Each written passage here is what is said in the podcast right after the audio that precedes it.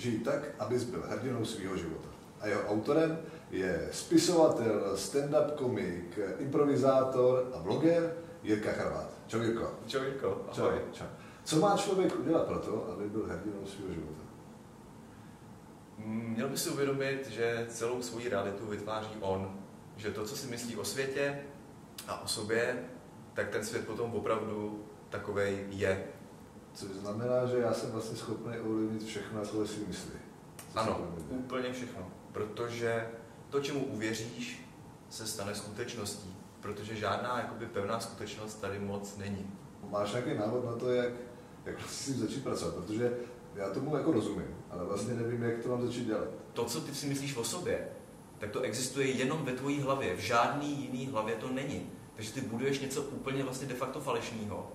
Protože já tě vidím, ale já nevidím to, co ty si myslíš o sobě. Já to nikdy neuvidím. Takže ty tady buduješ nějaký jako egohrad, nebo my všichni, ale úplně zbytečně. A dáváme do toho tolik energie. A přitom jenom stačí teď začít mít rád sám sebe a je to hotový. Já mám jako pocit nějaký jako fakt jako probuzení. A to je hodně spojený s autenticitou, ne? Že Určitě. vlastně já jako člověk... Mega, musím- mega, hrozně moc, hrozně moc. Každý člověk je podle mě motivovaný tím, že chce být milovaný. Že vlastně eh, každý jsme ultimátně sám, ta naše mysl je zavřená v našem těle a my chceme se vyjádřit, být pochopený a být přijatý. Aby ti prostě řekli, OK, tohle seš ty, my tě bereme, máme tě rádi. Tohle pohání podle mě každýho z nás úplně v každé činnosti. I ty lidi, kteří vydělávají peníze, kupují si auta, tak on si koupí auto, ale ve skutečnosti chce, aby ho ostatní měli rádi. Prostě seš, stojíš za to. A když si tohle uvědomíš, že vlastně ty chceš být přijatý těma ostatníma, a to je všechno, co tě žene. Kvůli tomu děláš úplně všechno. Hledáš si partnera, aby tě přijal. Hledáš si práci, aby měl status, aby tě přijali ostatní. Když si uvědomíš, že vlastně to všechno, za čím se ženeš, je sebepřijetí. Vlastně to, že ty chceš přijmout sám sebe. A můžeš to udělat teď v tomhle okamžiku, že ty se přijmeš a najednou tě přijme celý ten svět a ty máš hotovo. A už se nemusíš nikam hnát.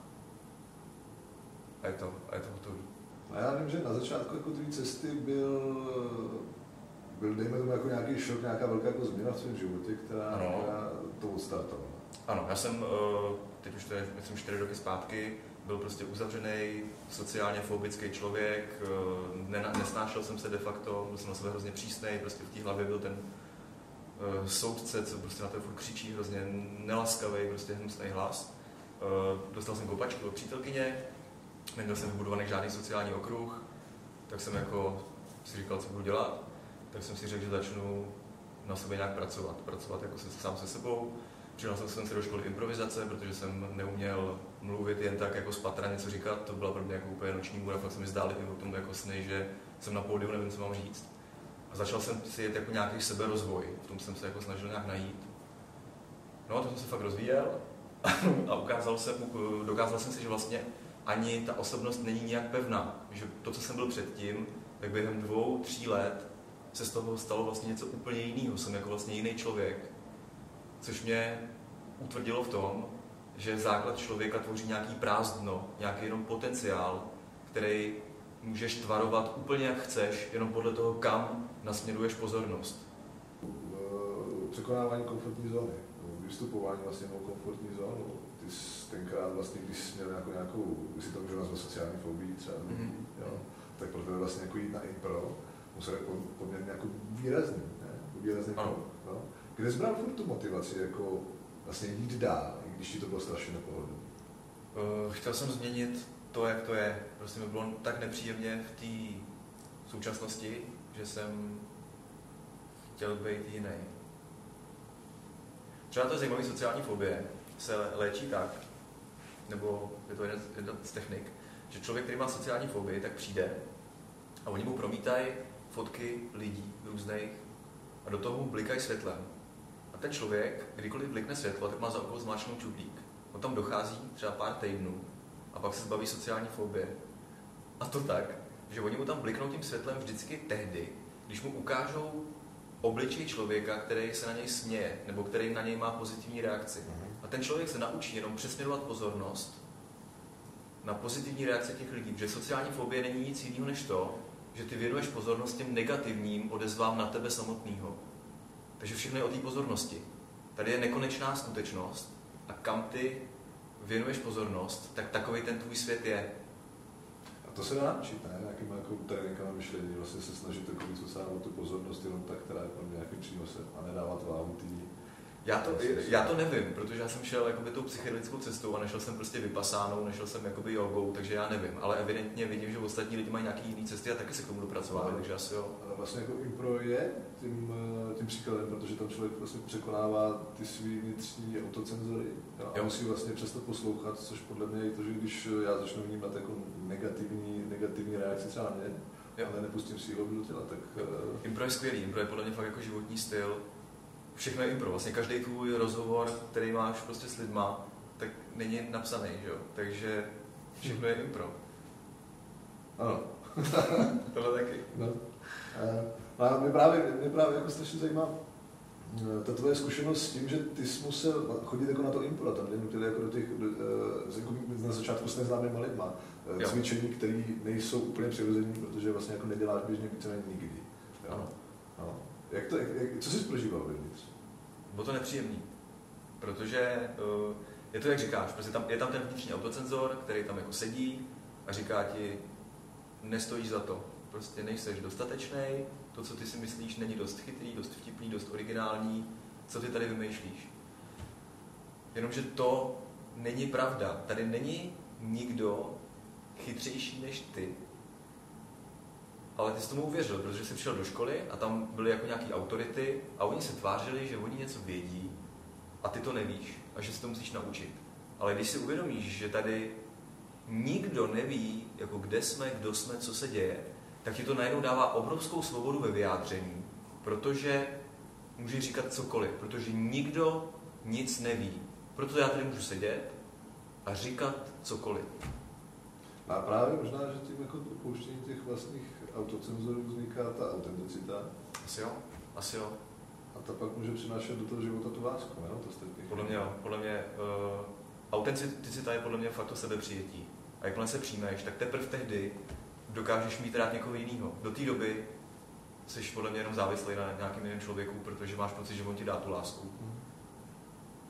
Ale to neuvěřím. Já, já, jako já jsem to fakt úplně páv, no to je hrozně čerstvý pro mě totiž. Ale třeba Einstein říká taky, prostě odpověď je láska. Prostě Einstein, týpek, Einstein tvrdí, že tohle je, že skutečnost je iluze, ačkoliv trvalá.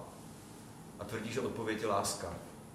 A já mám pocit, že k tomu směřuje, ono to zní prostě hrozně jako cheesy, ale prostě k tomu směřuje úplně všechno. Prostě je to motivace všeho, co my děláme, je to všechno, co my chceme.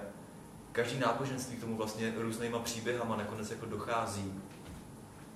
A je to prostě ta odpověď. A je to, a je to, je to k mání jako hned teď a tady. Uh-huh.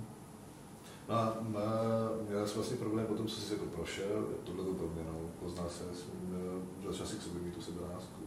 Tak máš i přesto jako někdy stavy, kdy musíš si to znovu vybojovat, když je to ano, ano, ano, často. Uh, krádávají se tam ty soudy. Jakmile, jakmile začneš soudit, tak vlastně víš, že ego je zpátky a že už už vlastně nejseš v tom módu, nejseš v tom módu té lásky prostě, že koukáš na lidi prostě v tramvaji a, začneš si o nich něco myslet a už víš, že to ztrácíš zase. Ale, ale to, že na někoho koukáš a začneš ho hodnotit, tak ve skutečnosti hodnotíš sebe. Prostě ty jsi přísnej sám na sebe, protože kdybys nebyl, kdybys se splně přijal, tak nemůžeš nikoho soudit, protože tak ty jsi nějaký a každý je nějaký. Takže jakmile, jakmile stává se mi to, jako někdy to chodí samo, teď třeba mi to přichází samo, že jako mám tě rád, když se na to koukám, ale někdy uh, se musím snažit vědomě, že to ztrácím. Takže vlastně v tu chvíli jako se snažíš nějak pracovat uh, a jít jako, já nevím, na sílu, přes bolest. Máš to, nějaký postup vlastně? Vlastně je to asi ta víra, že, že v tom přítomném okamžiku si vytvářím, co bude dál. Tím, jestli teda půjdu láskou nebo, nebo soudem a strachem a tohle mě udržuje na té cestě. Že já prostě teď věřím tomu, že když budu ty lidi soudit, tak vlastně ten můj život bude blbou cestou. Nechci říct, nechci říct jakoby, že, že, že to je pod tou hrozbou, to ne, ale chci si ten svůj život vytvářet vlastně a mám pocit, že jakoby ta láska je ta cesta. No on říká Joseph Campbell, který se celý život zabýval jako analýzou mýtů, tak, mm-hmm. tak má jako hrozně hezký citát, který říká, všechna nebesa, jo, a celý peklo je vlastně jako v tobě. Jo, jo, jo, jo, jo. A ty jde asi jenom o to, čemu ty věnuješ tu pozornost. Jo. Úplně, úplně souhlasím. A vlastně v rámci jako navodní ty nějaký osobní nebo osobní, vlastně autenticity. Hmm. Je tam, je tam nějaký progres v tom, jak vlastně k tobě přistupuje okolí ostatní? Neuvěřitelný. Jako, prostě jakmile se přijmeš, tak tě přijme každý. To je to, jako, mm, takhle paušálně to je možná trošku jako divoký, ale hrozně, hrozně moc, protože ty sundáš tu masku, ty, ty, uh, najednou ty lidi se před tebou nebojejí ukázat se taky, jaký jsou a to je jim hrozně příjemný. Jako když ty ukážeš, že jsi divnej, že jsi prostě furt malý dítě, který se uvnitř bojí, tak, uh, nevíš, kdo seš, cítíš, že máš uvnitř prázdno. Podle mě každý se v tom jako rozpozná a najednou si doopravdy povídáte, konečně si doopravdy povídáte a máte pocit toho spojení, což je to, co tady každý ohromně chce, protože, jak říkám, jsme prostě každý úplně ultimátně sami. Snažíme se pro Boha nějak vyjádřit, navázat spojení prostě slovem, dotekem, pro Boha existují, jako nějak to zažít. A hrozně se mi líbí, co řekl Alan Watts, Aha. což nevím, jestli ho znáte, takový jako západní týpek, který se věnoval východní filozofii.